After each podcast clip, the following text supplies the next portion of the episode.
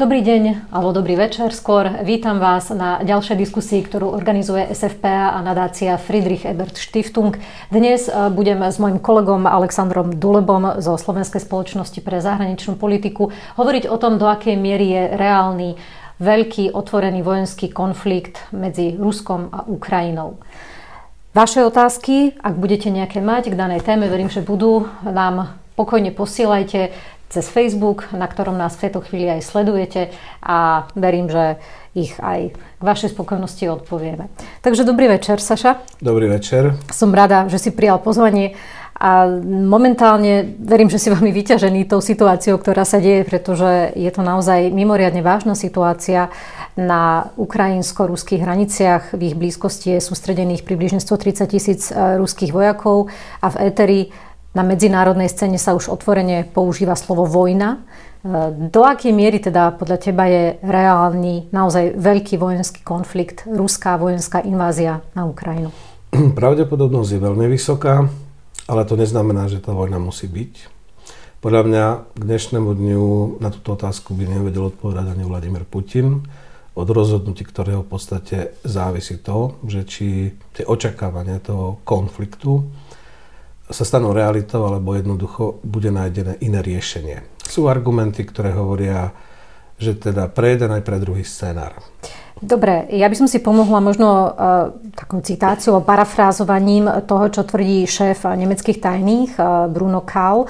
Tvrdí, že Moskva sa ešte nerozhodla, či zautočí vojensky na Ukrajinu. Americký prezident uh, Joe Biden takisto tvrdí, že je to celkom reálna možnosť. Ty si povedal, že tiež ešte existuje niekoľko scenárov. Čo teda v tejto chvíli Vladimír Putin berie do úvahy? No, čo vyhodnocuje?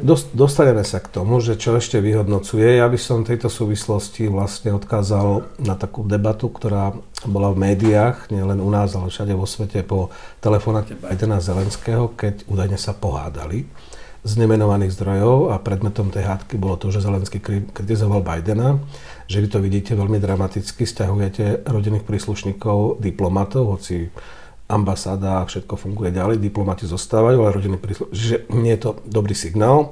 Na to reagoval minister obrany Ukrajiny Reznikov, ktorý povedal, že Rusko jednoducho, aj keď je to znepokoj, znepokojivé, že pri hraniciach sústredili viac ako 100 tisíc vojakov, je to už druhýkrát, lebo to isté sme mali na jar minulého roku. Ano. Ale stále je to málo na to, aby jednoducho e, na nejakú veľkú ofenzívu proti Ukrajine. Pretože v prípade takýchto, takýchto vlastne vojenských útokov ten pomer útočiacich proti tým, ktorí sa bráňa, by mal byť minimálne 3 k 1. Čiže keďže Ukrajinci majú tých 260 tisíc vojakov reálne v zbrani, sú pripravení, tak jednoducho tých počet vojakov, pokiaľ by malo dôjsť k reálne veľkej nejakej invázii na teda Ukrajinu, by mal byť trojnásobný, čiže hovoríme o 600, ja neviem, a viac tisíc vojakov, čiže tých 100, 130, 150 tisíc. Nie až tak veľa. Stále podľa ministra obrany Ukrajiny, ktorý je zodpovedný za obranu krajiny, nie je to počet, ktorý by mohol znamenať veľkú inváziu.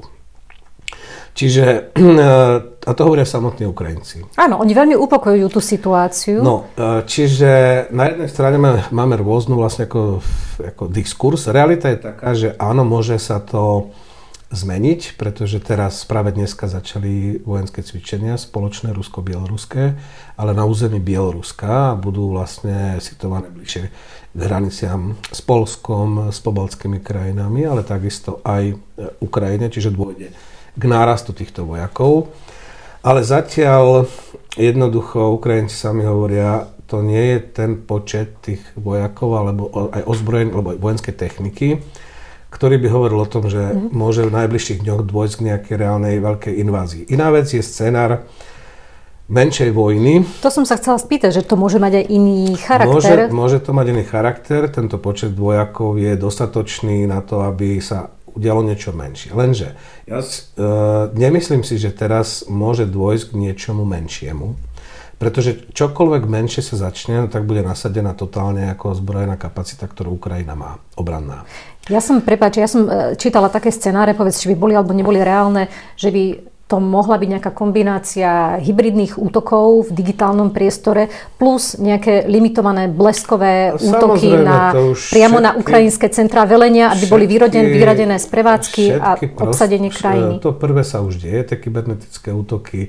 To druhé si nemyslím, že bude také jednoduché, pretože na to sú Ukrajinci tiež pripravení. Majú takisto protiraketové systémy, ktoré vedia takýmto útokom ako čeliť, čiže vyradiť ako v momente velenie a podobné veci. To sú možno mm, také zbožné priania teoretického teda útočníka ako reálna realita, ktorú by docielili. Skôr si myslím, že e, problém, alebo čo, ako, čo sa môže stať, je to, že jednoducho napochoduje ruská regulárna armáda do tých e, separatistických území, lebo stále teda vyhlasujú, že to sú dobrovoľníci, to sú akože domobranáci, Vieme, že to tak nie je a Ukrajinci to už vedia preukázať. Majú 500 vojenských knížiek ruských vojakov, ktorých proste reálne ako patria k nejakým vojenským regulárnej armáde Ruskej federácie. Napriek tomu, ak by tam napochodovala oficiálna ruská armáda ako do týchto území, lebo čo je zaujímavé, rovno v čase, keď boli zverejnené na ministerstve zahraničnej veci tie dva návrhy zmluv, ktoré Rus, čo Rusi požadujú od NATO, od Spojených štátov amerických, v rovnakom čase skupina poslancov štátnej domy na čele s, s Juganovom, šéfom komunistov ruských, navrhla prijatie, e, respektíve vyhlásenia, v ktorom by štátna duma uznala tie dve enklávy, tie separatistické na území Ukrajiny mm-hmm. za ne, ako nezávislé krajiny. No a ja si myslím, že ide práve o toto. Lebo tuto je podľa mňa, prečo sme svedkami tej eskalácie aj na jar minulého roku, a prečo sa to opakuje aj teraz, je dôvodom primárnym je to, že Rusi pochopili, že zlyhávajú v diplomatickom súboji s Ukrajinou v rámci normandského formátu a že sa im nedarí dosiahnuť ich cieľ, to, aby teda na základe minských dohôd prinútili Ukrajinu inkorporovať vlastne tie územia a so štátnou správou, ktorú de facto kontrolujú Rusi dovnútra politického systému. Čo by dávalo možnosť Rusom jednoducho mať vnútorný nástroj, na to, aby ovplyvňovali vnútornú politiku Ukrajiny, zahraničnú politiku. No, Inými slovami, že by to bola nejaký, nejaký typ ako keby federácie, že by ich uznali áno, ako vnútornú chcú, samostatnú áno, republiku? Rusi, Rusi chcú teda, aby vlastne toto by spôsobilo to, že Ukrajina by... Nie, že federácia. Niečo to na ten kon, štýl. Konfederácia, lebo konfederácia. jedinýkrát zverejnili tí separatisti svoje predstavy o tom, že čo, ako sa, by sa cítili komfortne v rámci Ukrajiny. A trošku odchádzame. Teraz sa to vrátime. Áno, veď len stručne, len, lebo to len, je podstatné, že čo no, je ten cieľ. Lenže v podstate, čo oni zverejnili vlastne také požiadavky, že mali by vlastné ozbrojené síly, mali by vlastnú policiu, mali by vlastné súdy. Tam by len rešpektovali to, že vlastne tých súdcov by mohol ako navrhovať prezident Ukrajiny, ale tie parlamenty ich by to museli akože schváliť.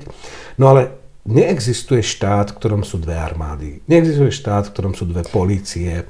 Alebo, to nie, čiže práve toto to, sú tie čiže, prvky, čo sú na tej federatívnej to, úrovni. A to nie je ani federatívna, to je konfederatívna úroveň. Tam by de facto jediné, čo by bol možný zásah z centra, by bolo, že uznávali by hrivnu, čiže menovú politiku ako Národnej banky Ukrajiny, z tých sudcov, že by mohol navrhovať teda ten prezident, ale museli by ich schváliť. Ako, nemohli by sa ujať pozícii, pokiaľ by ich neschválili tie parlamenty. Mali by vlastnú armádu, tajné služby, vlastnú akože policiu a navrhli nejakých 14 dohod bez rezortí, čo sa týka zdravotníctva, rozdeliť kompetencie a podobne. No toto bola ich predstava, ale Ukrajinci hovoria, že my nemôžeme uznať ako partnerov týchto, ktorí tam dosadili Rusy de facto, ktorých financujú akože Rusi.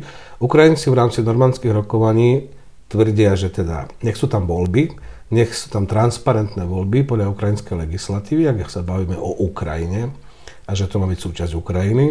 V takom prípade tam musia mať právo zúčastniť sa týchto volieb všetky politické strany, subjekty zaregistrované akože v Ukrajine. Musí tam byť silná misia OBSE a musia mať kontrolu nad tou hranicou vonkajšou. Čiže to bola ukrajinská pozícia, čiže ukrajinská, po... lebo Minské dohody hovoria, že dostanú ten štatút. Dobre. No ale to chcem povedať, že toto uh, nevyšlo. A toto už sa stalo zrejme ešte pred tou prvou, prvým jarným cvičením minulý rok, keď Rusi pochopili, že im to proste nevychádza a že Francúzi a Nemci súhlasia s tým, že áno, voľby sú základ preto, aby z nich zišli lídry a s nimi Ukrajinci dohodnú štatút. Áno. No, čiže tamto je pes zakopaný, vtedy sa stal paradox, Podobne ako teraz koncom minulého roku zverejnili e, na ministerstve zahraničnej veci Ruska tie texty tých zmluv, čo sa nerobí. Pokiaľ chcete rokovať, tak nemôžete dopredu zverejniť, to, to, to ultimátum. Tak takisto koncom vlastne toho predchádzajúceho roku 20, minister, alebo na jar to bolo už 21 nejak tak, minister Lavrov e, zverejnil korešpondenciu s ministrami zahraničných vecí Nemecka a Francúzska, na webe ministerstva zahraničnej vecí, čo sa tiež nerobí. Ak si dopisujete so svojimi partnermi a rokujete o niečo, no tak mm. jednoducho proste nebudete Jasne. zverejňovať. Čiže vtedy bol signál, že Rusi rezignovali na tie rokovania, nevychádzal im tento plán, tak sa začalo prvé vojenské cvičenie na jar minulý rok. No, lenže to nezmenilo situáciu nejakým zásadným spôsobom kde aj im proste podporilo ukrajinskú pozíciu. Dobre. Medzinárodné organizácie tam prišli. Čiže jednoducho toto Čiže oni, Ukrajinci, boli schopní získať diplomatickú iniciatívu na svoju stranu, ale hlavne, čo urobili Ukrajinci, oni sformovali pred Američanmi a Britmi, pred týmito dvomi krajinami, nie pred NATO, ale pred Američanmi a Britmi dilemu. Vy ste nás donútili zdať sa jadrových zbraní, tak mal zhruba 10 tisíc a niečo jadrových hlavíc.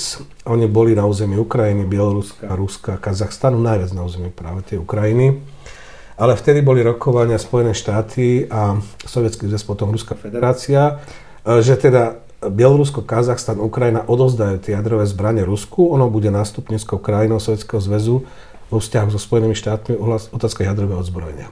Ukrajinci si povedali, dobre, my to urobíme, nemuseli to de facto urobiť. Oni si mohli tie jadrové hlavice nechať a nemali by tie problémy, ktoré proste majú od roku 2014. Otázka je, či by to dnes nebolo ešte horšie, no, ak by uh, proti sebe takto stáli nabrúsené dve krajiny potom, s jadrovými potom, hlavicami. Potom by bol problém aj vzťah so Západom, to bolo jasné, to bol veľký tlak zo strany Spojených štátov, Británie, ale aj Francúzska, ďalších krajín, jadrových krajín, ktorí odovzdajte tie, tie hlavice. No ale oni si na to vymohli to budapešťanské memorandum, ktoré podpísali Spojené štáty, Veľká Británia a Rusko, že dobre, Ukrajina odozdáva jadrové hlavice, za to dostáva, že tieto krajiny budú garantovať jej národnú bezpečnosť a územnú integritu. Teraz vieme, že Rusi sa na toto vykašľali v roku 2014, ale zase Briti a Američania ten záväzok majú. Čiže vidíme jednoznačnú podporu Spojených štátov. To aby sme si vysvetlili ten motiv, prečo tí Dobre. Američania aby vlastne sme, to podporujú. Aby sme sa ale dostali aj k niečomu, niečomu ale, ale, ale to chcem povedať. Čiže tá dilema bola nakoniec skončila tak, že jadro, alebo jadrové hlavice, ukrajinská dilema, alebo garancia aby, integrity. Alebo členstvo v NATO. Alebo členstvo v NATO. No a na toto prišla tá odpoveď z Ruska na konci minulého roku zverejnenia tých dvoch zmluv, že v žiadnom prípade nie členstvo v NATO. Aby sme vedeli, lebo to nie je predmetom ako reálne v rámci NATO, sú krajiny, aj Francúzsko, aj Nemecko majú výhrady k tomu. Ukrajina reálne nie je pripravená, nesplňa podmienky, čiže to nie je reálna debata ale Ukrajinci diplomaticky ju boli schopní veľmi dobre sformulovať voči Američanom a Britom. Že teraz alebo jadrové hlavice, alebo členstvo v NATO ako garancie našej národnej bezpečnosti. A na toto prišla odpoveď Ruska, aby sme pochopili logiku, prečo sme tam, kde sme Čiže preto potom bolo zverejnený ten návrh e, na, v decembri minulého roku na minister zahraničnej Ruskej federácie voči NATO, že nikdy Ukrajina nie je v NATO, hej, a voči Spojeným štátom americkým, čo sa týka teda jadrového odzbrojenia. Tuto by ma ale veľmi zaujímalo, že aký je názor ukrajinskej verejnosti voči potenciálnemu členstvu v NATO?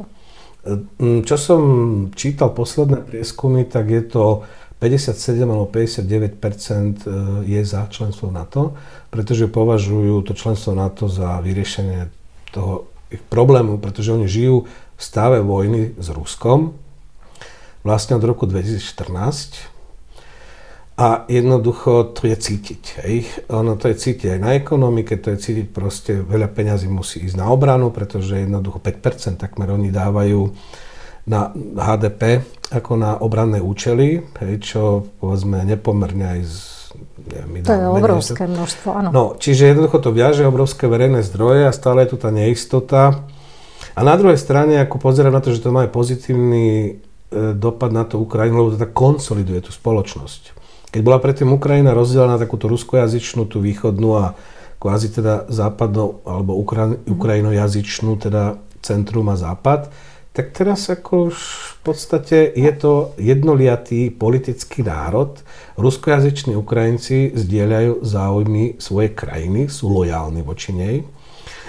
A to sa stalo proste ešte v roku 2014. Ako v podstate Ale ten...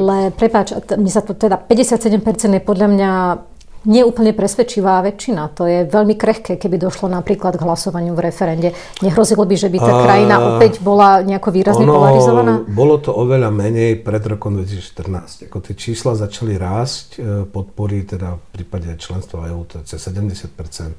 Je to podobné ako u nás. Keď čo si spomínam na tie údaje, čo sme my mali, v 90. rokoch tiež to zhruba bolo, že teda ako väčšinou ľudia vnímajú na to, ako potrebnú organizáciu, keď jednoducho vzniká problém. Hej, a to Ukrajinci vnímajú. Dobre. Čiže e, nie je to málo. Ako väčšina ukrajinskej verejnosti je za členstvo Ukrajiny na to. Ale opakujem, nie je to na stole. Je to šikovne sformulovaná akože dilema diplomatická, ktorú minister Kuleba a celé zahraničné veci, ale aj premiér, ale aj prezident Ukrajiny postavili ako otázku Britom a Američanom. Dobre, a keby sme to teraz zarámcovali, toto je teda ten trň v oku Moskvy, ako by sa ho snažila teraz vytrhnúť alebo odstrániť práve tým, ak by teda podnikla nejakú akciu proti Ukrajine. Tým, že by, e, hovorí sa aj o tom, že ak by teda vtrhli na Ukrajinu, že by mohli až obsadiť vládne inštitúcie, že ísť až do Kieva a nejako prinútiť e, vládu, alebo vymeniť vládu a nasadiť tam nejakú bábkovú vládu. Že... si to viete predstaviť toto? Nie, nie neviem, preto sa, preto sa pýtam no, teba, že ako... aké sú tam scenáre, keď teda poznáme tú príčinu, prečo sa to teraz deje, ale teda Áno. ako by to Rusi chceli riešiť, aká je ich predstava. Oni proste hrozia vojnou Európe. Toto není, to nebude ukrajinská vojna. Oni majú problém s európskou bezpečnosťou. Čiže keď si prečítate texty tých ich návrhov, čo oni chcú, tam je Ukrajina spomenutá iba v prípade teda NATO, že nie členstvo v NATO. Hej? To je pravda. Oni chcú proste, eh, aby sme, teda Západ, priznali kvázi bývalý sovietský zväz ako sféru ich vplyvu kde jednoducho oni budú ten hlavný hráč a tí ostatní jednoducho budú rešpektovať a budú proste počúvať. Nepodarilo sa im to diplomaticky. Myslím teraz všetky tie pokusy reintegrovať e, posoviecký SNŠ, ktoré skolabovalo. Euroazijský zväz, ktorý teraz je tam 5 krajín. Keď si pozrite na dynamiku tých, tých e, keď ešte vznikal SNŠ po rozpade Sovietskeho zväzu, tak z výnimkou pobaltských krajín tam bolo 13 tam skoro všetky ostatné mali záujem. Keď v roku 2010 sa sformovala, a, tedy to bola Euroazijská únia ako idea, 7 krajín, a teraz sú členmi tej Eurázijskej ekonomickej únie 5 krajín.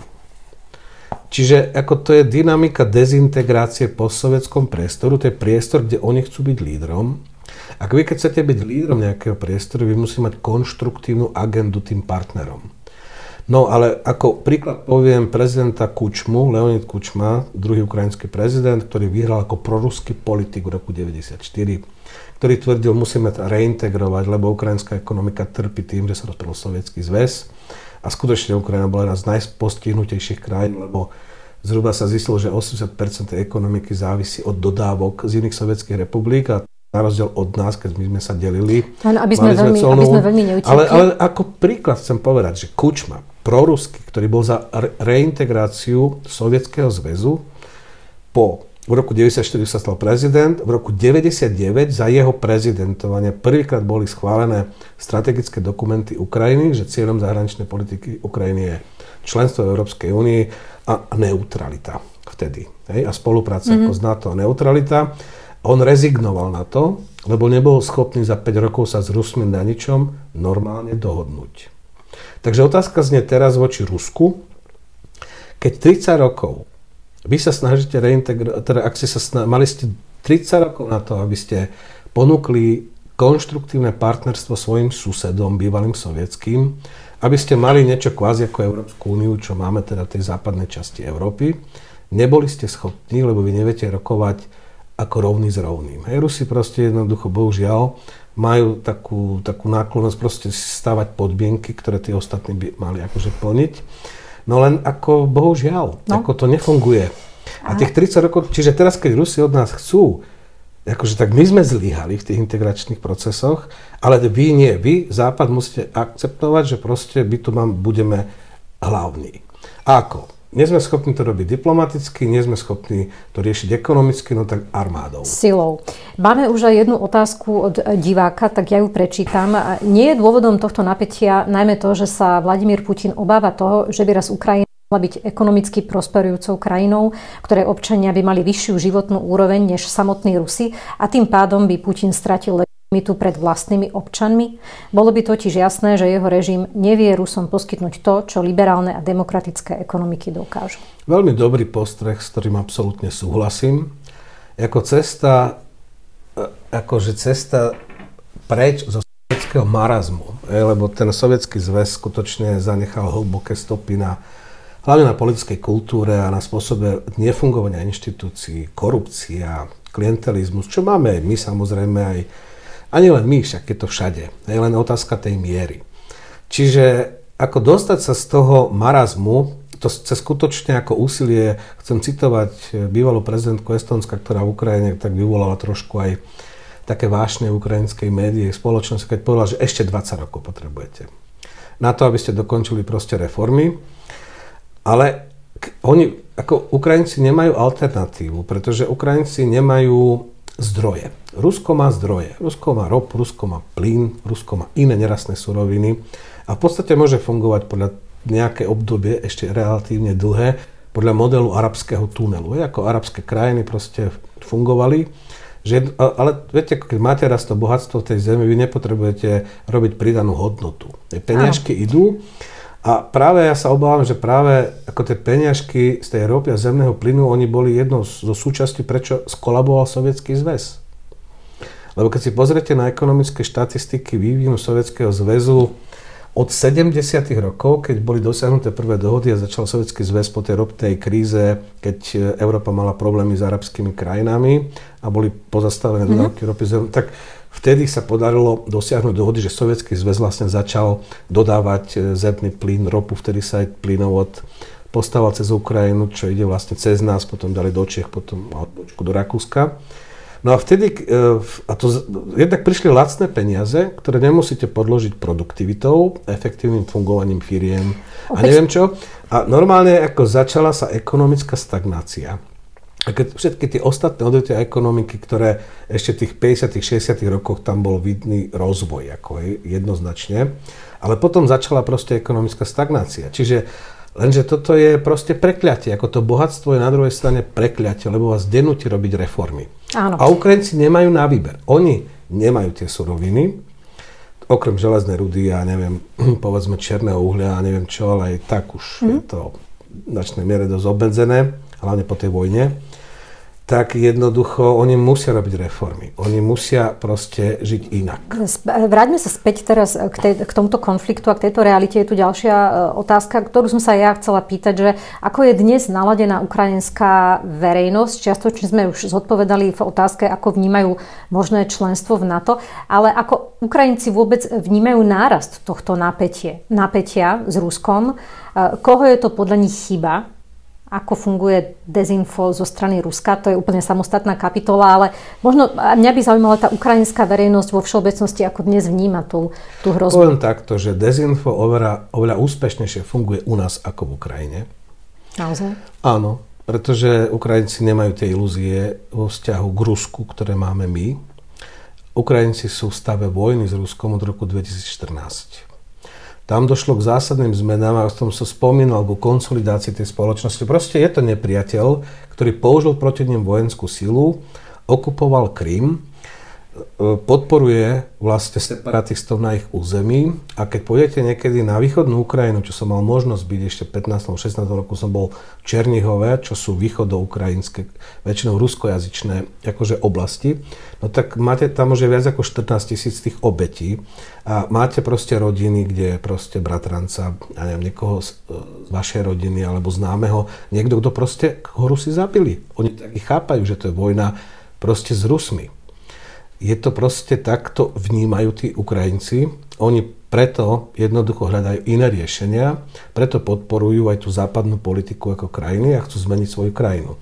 Čiže oni netrpia tými ilúziami, ktoré tu trpí značná časť slovenskej spoločnosti, lebo my si nevieme predstaviť, čo je to byť v stave vojny a žiť v stave vojny. Oni tak žijú od roku 2014. A keď tá vojna, nedaj Bože, začne vo väčšom formáte, tak uvidíte, že aj u nás sa zmenia pomery. Je tu ešte jedna otázka, na ktorú už sme čiastočne odpovedali, že aká je reálna sila ruskej armády. A o tých pomeroch sme hovorili, ale možno ja by som to tak, tak doplnila, že tá ukrajinská armáda je nepochybne lepšie pripravená, vybudovaná, silnejšia ako v tom roku 2014, ale na druhej strane predsa no. len bola by schopná odolať ako, tej, tej, tej sa, ruskej invázii. Pozrite sa, hovorili sme o tých pomeroch. Momentálne Rusko má zhruba 900 tisíc uh, vojakov, lebo oni majú proste povinnú základnú teda vojenskú službu, ale Ukrajinci to majú. A, čiže 900 tisíc. A samozrejme majú proste rezervy, to znamená ľudí, ktorí majú skúsenosti, niekoľko miliónov. Hej. Na to, aby, ak e, je to cynické rátanie, ale proste je to tak, ak chcete mať pomer 3 k 1 k úspešnej vojne, s tým, že Ukrajinci majú tých 260 tisíc, majú zákon o, o, o územnej obrane, to znamená, že teraz vlastne v každom okrese Ukrajiny sa môžete prihlásiť ako dobrovoľník do práporu dobrovoľného a cez víkendy chodíte trénovať a jednoducho sa učíte zaobchádzať so zbraniami, chrániť objekty, ktoré sú na území vášho. Čiže oni sa Ukrajinci vlastne pripravujú že na partizánsku vojnu. A zapájajú spôsobom. sa do toho tí Ukrajinci? Áno, ako zhruba už 100 tisíc ľudí sa zapojilo do toho, že chodia, sú to proste ženy z domácnosti, uh, mami, otcovia, dedovia, ktorí proste sa chodia trénovať. Ako, viete, a Rusko má viac lietadiel. Pozrite sa, Rusko má hlavne jadrové zbranie. Čiže poviem to takto, vojenský útok proti Rusku je nezmysel. Ani nikto proti Rusku vojenský útok neplánuje, to je ten základný ruský argument. Pretože od karibskej krízy vieme, že vojna s nasadením jadrových zbraní nemá víťaza a preto vlastne v roku po 10 rokov od Karibskej roku 72 bola podpísaná zmluva proti raketovej obrane, kde Spojené štáty americké a Sovietský zväz vtedy vlastne priznali princíp vzájomnej jadrovej zraniteľnosti. Aby som to ilustroval, to sú jediné dve krajiny na svete, ktoré vedia v jednom momente odpaliť takmer tisíc vlastne balistických raket s jadrovými hlavicami. Všetkým je jasné, že to je absurdné. Je to absurdné, proti tomu neexistuje žiadna. Všetky ostatné krajiny, ako je Čína, Veľká Británia, Francúzsko a Pakistan, tieto hovoria v jednotkách sa hovorí. No, čiže, ako to sú, čiže vojna proti Rusku je vojenský nezmysel. Hej? A to treba povedať ako natvrdo, že proste všetky tie ruské argumenty, že sa cítia byť ohrození, že proti niekto zautočí, pretože majú vlastný jadrový arzenál, ktorý zastaví akýkoľvek vojenský útok. Ukrajinci samozrejme ten, toho jadrového arzenálu, toho sa vzdali, budujú svoju armádu, áno, v roku 2014 len pripomeniem, Janukovič, bývalý prezident Ukrajiny, on kašľal na armádu, on financoval policiu.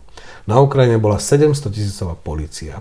Ak ste mali problém so zamestnaním a boli ste v mladom veku, tak ste išli do policie a policia mala aj reálne financovanie, ale nepomohlo mu to potom na tom Majdane mm. tak či tak.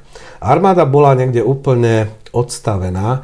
Keď sa začalo v apríli tá, tí zelení mužičkovia, keď obsadili Kramatorsk a Slaviansk, vtedy Ukrajinci zistili, že vedia tam poslať 6 tisíc vojakov a mali nejakú 120 tisícovú armádu, pardon, okolo 200 tisícovú armádu a že vedia poslať 6 tisíc bojaschopných ako vojakov, ale tých zelených mužikov tam bolo 20 tisíc.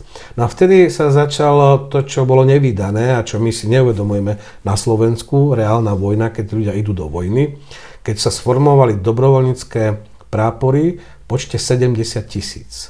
Ich základ tvorili veteráni z Afganistanu, ktorí jednoducho podporili Majdan a chodili vlastne ten Majdan brániť. To nebolo o tom, že študenti porazili policiu, to boli tí veteráni z Afganistanu, oni sa točili, je zhruba 30 tisíc.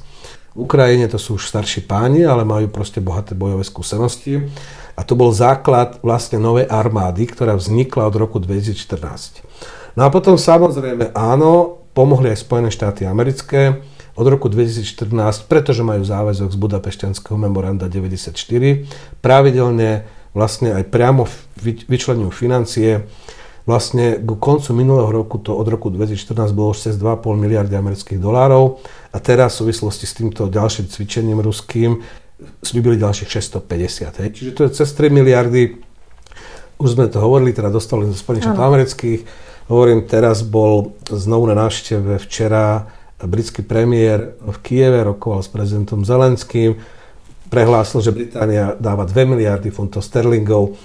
Čiže ako oni investovali, oni si aj obnovili niektoré kapacity, lebo oni kapacity na výrobu zbraní mali, majú obrovské pretože kozmický priemysel Sovietskeho zväzu začínal už mašine Petrovsk. Gagarin letel na rakete vyrobenej na Ukrajine. Uh, najväčší tankový závod bývalého Sovietskeho zväzu to je Charkov. Ukrajinci majú vlastnú modifikáciu už vlastného tanku za tie roky, ktoré vyvinuli. Uh, povedzme, motorsi Záporožie to bol najväčší výrobca motorov do leteckých, ale aj do, do, do lodí bojových a podobne, čiže mm. do lietadiel a do lodí. Čiže oni majú kapacitu, ktorá za tie 10 ročia tak strácala na význame, ale teraz tam prišli nové peniaze, nové investície, čiže oni už si veľa vecí vyrábajú aj sami, vyvinuli si vlastné protiraketové systémy a podobne. Poviem takýto príklad, povedzme systémy S-300. Hej, to sú protiraketové systémy, ktoré vedia vlastne zasiahnuť letiaci objekt, raketa, lietadlo, alebo čo, do vzdialenosti 25 kilometrov my na Slovensku ich máme dva. Oni ich majú 200. Vráťme sa ale ešte k tej téme verejnej mienky. Ako je nastavená v Rusku na druhej strane? Ako je nastavená ruská verejná mienka voči prípadnej invázii na Ukrajinu? Pomohlo by to Putinovi politicky? Ja si nemyslím, že by mu toto pomohlo. Krym mu mohol pomôcť v tom zmysle, alebo reálne vtedy pomohol pretože jednoducho ako tej ruskej identite, ako ten Krím, akože to je ich sveté miesto a proste patrí to k Rusku a neviem čo. Čiže Krím sa vrátil domov, ako hovoria Rusie, to bolo aj taká voľná euforického také, také nálady spoločnosti, že super. No ale ja si neviem predstaviť, ako bude Putin zdôvodňovať vojnu proti bratskému národu, veď on sám nedávno povedal, že Ukrajinci a Rusi sú jeden národ.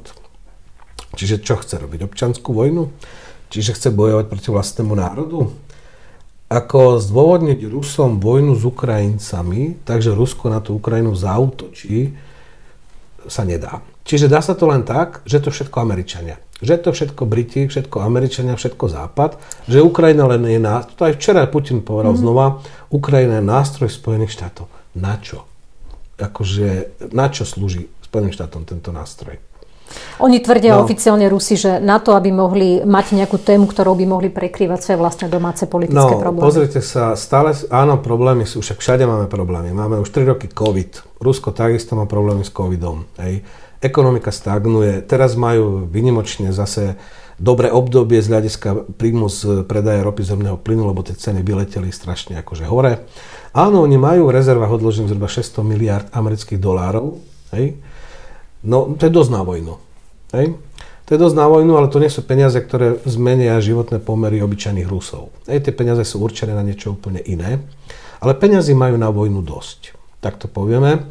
A na druhej strane stále, keď si pozriete tie prieskumy Levada Centrum, to je proste všeobecne uznaná aj medzinárodne nezávislá agentúra, ktorá robí prieskumy verejnej mienky, tak zistíte, že stále rastie protest, rastie nespokojnosť Rusov, hlavne mladých Rusov.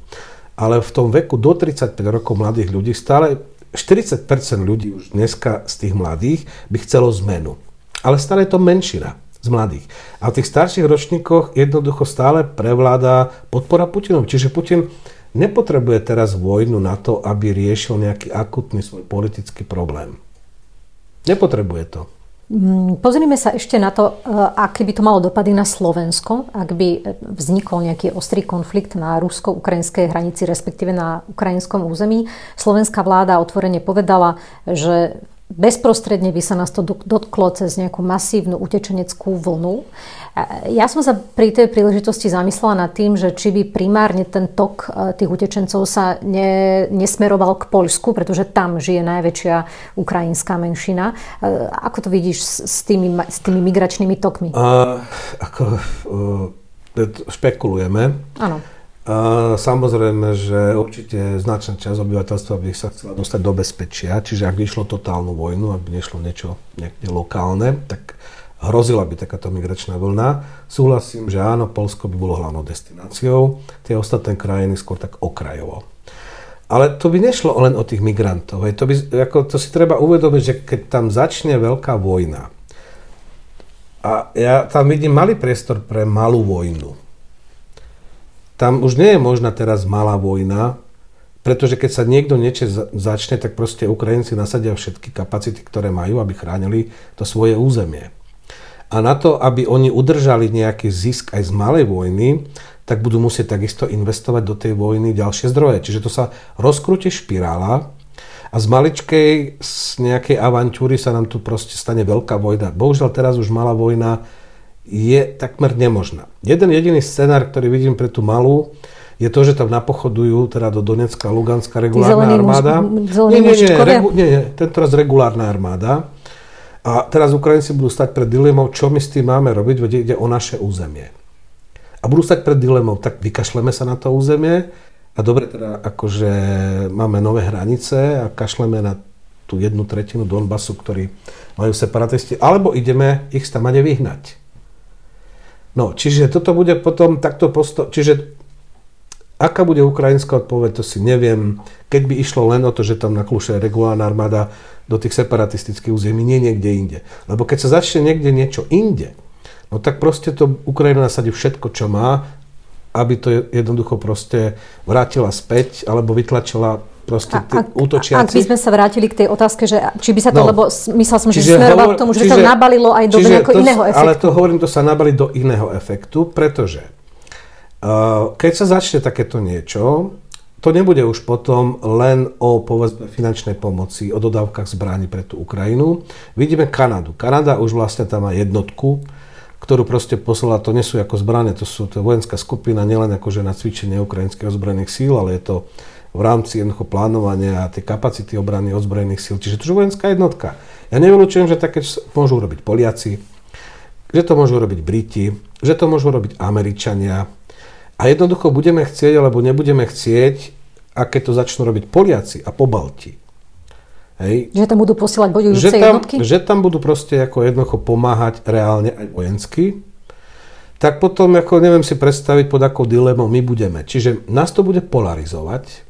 Ako túto našu spoločnosť to môže totálne roztrhať. Ako na cucky. To vidíme už len teraz o debate o zmluve e, o obranej spolupráci s Spojenými štátmi americkými ako vakcinácia. Hej, tu mm-hmm. máme takú tému. Vakcinácia, ktorá nás polarizuje a, a proste tu máme opozíciu, ako tu máme, ktorú skutočne široko ďaleko nenájsť, lebo to je opozícia, ktorá kašľa na verejný záujem tejto krajiny, im ide o moc v tejto krajine, čiže oni budú akože manipulovať verejnosť, budú zneužívať nevedomosť a neinformovanosť ľudí a na to, aby dosiahli mocenské zisky doma a kašľu na záujme Slovenskej republiky. Čiže ja sa neviem, chce, ani nechcem predstaviť, aké situácii sa my ocitneme, vnútropolitickej v dôsledku tejto vojny, keď tá vojna reálne ako začne. A nebudeme môcť mlčať, budeme musieť niečo robiť. Pretože pôjde nielen o tých migrantov, pôjde o našu bezpečnosť. Ukrajina v podstate je prispievateľom do našej bezpečnosti. Slovenská bezpečnosť je spätá s bezpečnosťou Ukrajiny. Tým, že je taký nárazníkový Svojím spôsobom áno, štát. je to z nášho pohľadu cynické, je to nárazníkový štát, ale nemáme situáciu v Užhorode takú, ako majú Poliaci na hraniciach s Bieloruskom, kde máte Vazala, Ruska, ktorý od toho, čo potlačil tie protesty, vlastne už nemá na výber a musí fungovať v tých hrách, ktoré Rusi hrajú, aj hybridných. A, a škodí nesmierne. A vidíte, akože vozia migrantov a tak ďalej. Poliaci s tým majú problém, Pobalti s tým. Ukrajina nás chráni od takýchto vecí. Čiže ako je v našom záujme, aby to bola bezpečná krajina, aby to bola krajina, ktorá pôjde európskou cestou, bude robiť reformy, my jej to musíme pomáhať, lebo je to v našom záujme. A ešte stále k tej našej debate, hej, Rusko versus Ukrajina, ktorú tu máme. Poviem dva čísla, alebo dva údaje, ktoré si myslím, že treba mať na pamäti.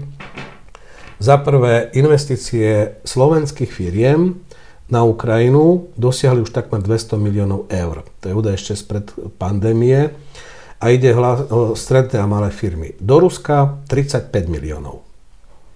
Vidíte rozdiel. Proste to susedstvo sa proste nezaprie a vznikajú zaujímavé vlastne reťazce výrobné, aj spolupráce ako medzi slovenskými a, a ide o malé stredné firmy. Nehovoríme o tom, že by tu tí, ktorí u nás vyrobajú auta alebo proste veľký, že by to išlo o ich investície. To sú investície malých a stredných slovenských firiem. Čiže niečo živé. Ak uh, sa pozrieme na tie štatistiky mimo územia EÚ, tak ich je tam najviac. Mm-hmm. Čo je zaujímavé. To je, to je jedna vec. Čiže je tam priestor. Druhá vec, druhé číslo, ktoré som chcel povedať, to boli investície obchod, zahraničný obchod. Všetci porovnávame teda význam nášho obchodu s Ruskom a s Ukrajinou. Áno, s Ruskom má cez 5 miliard niečo, ale treba si po, uvedomiť, že takmer 4 miliardy z toho, to sú naše platby za ropu, zemný plyn, jadrové palivo a nerastné suroviny ak odratáme od toho tú sumu, tak nám zostane zhruba 1 miliarda plus minus to, čo máme aj s Ukrajinou v obchode s iným tovarom. Čiže ako hovoriť o tom, že Ukrajina pre nás je menej cenným alebo ekonomickým partnerom ako Rusko je proste veľký omyl. Hej. Ale čiže to ako my tam máme bezpečnostné záujmy, my tam máme ekonomické záujmy a hlavným našim dlhodobým záujmom je dosiahnuť a pomôcť Ukrajine, a Ukrajinci to chcú robiť, stať sa súčasťou jednotného trhu EÚ. Pretože keď sa toto stane, tak to bude dodatočný rozvoj pre naše východné Slovensko. Dobre, uh, už uh, sme naozaj v závere. Každopádne chcela by som to tak, tak na záver ešte zaramcovať tým, čo je v tejto chvíli určite špekuláciou, ale na druhej strane som presvedčená o tom, že to je otázka, nad ktorou sa mnohí ľudia zamýšľajú asi najčastejšie, keď rozmýšľajú nad týmto konfliktom. A síce, či sa dá očakávať, že v prípade toho najhoršieho scenára by sa ten vojenský ozbrojený konflikt prelial aj do zvyšku Európy a, a zachvátil by aj nás. Vylúčiť to nie je možné, lebo keď eh, hovorím, malá vojna je nemožná, aj keď začne malá, je to špirála. A keď to bude v takom štádiu, že začnú zasahovať Američania, Poliaci, iné krajiny, tak my nebudeme sa môcť tváriť, že proste sa nás sa to netýka. A budeme tlačení k tomu, aby sme sa jasne si povedali, že čo je náš záujem a čo chceme a čo nechceme. A kde máme stranu? A kde máme stranu? Čo, čo je v našim záujmom? Čiže ja som presvedčený, ja som ten náš záujem pomenoval. Čiže tá dilema bude vyostrená. Bude samozrejme to ako ťažko, bude to bolieť, bude to polarizovať ako spoločnosť, ale tú odpoveď si musíme dať. Ak nebudeme schopní si dať tú odpoveď, tak také krajiny jednoducho nemajú dlho, dlhé, uh, dlhú trvácnosť, tak by som to nazval. A my sa sami staneme vazalom už neviem koho. Hej? Takže jednoducho uh, nechcem si to ani predstavovať, ale dôsledky tej to len o migračnej vojne z Ukrajiny.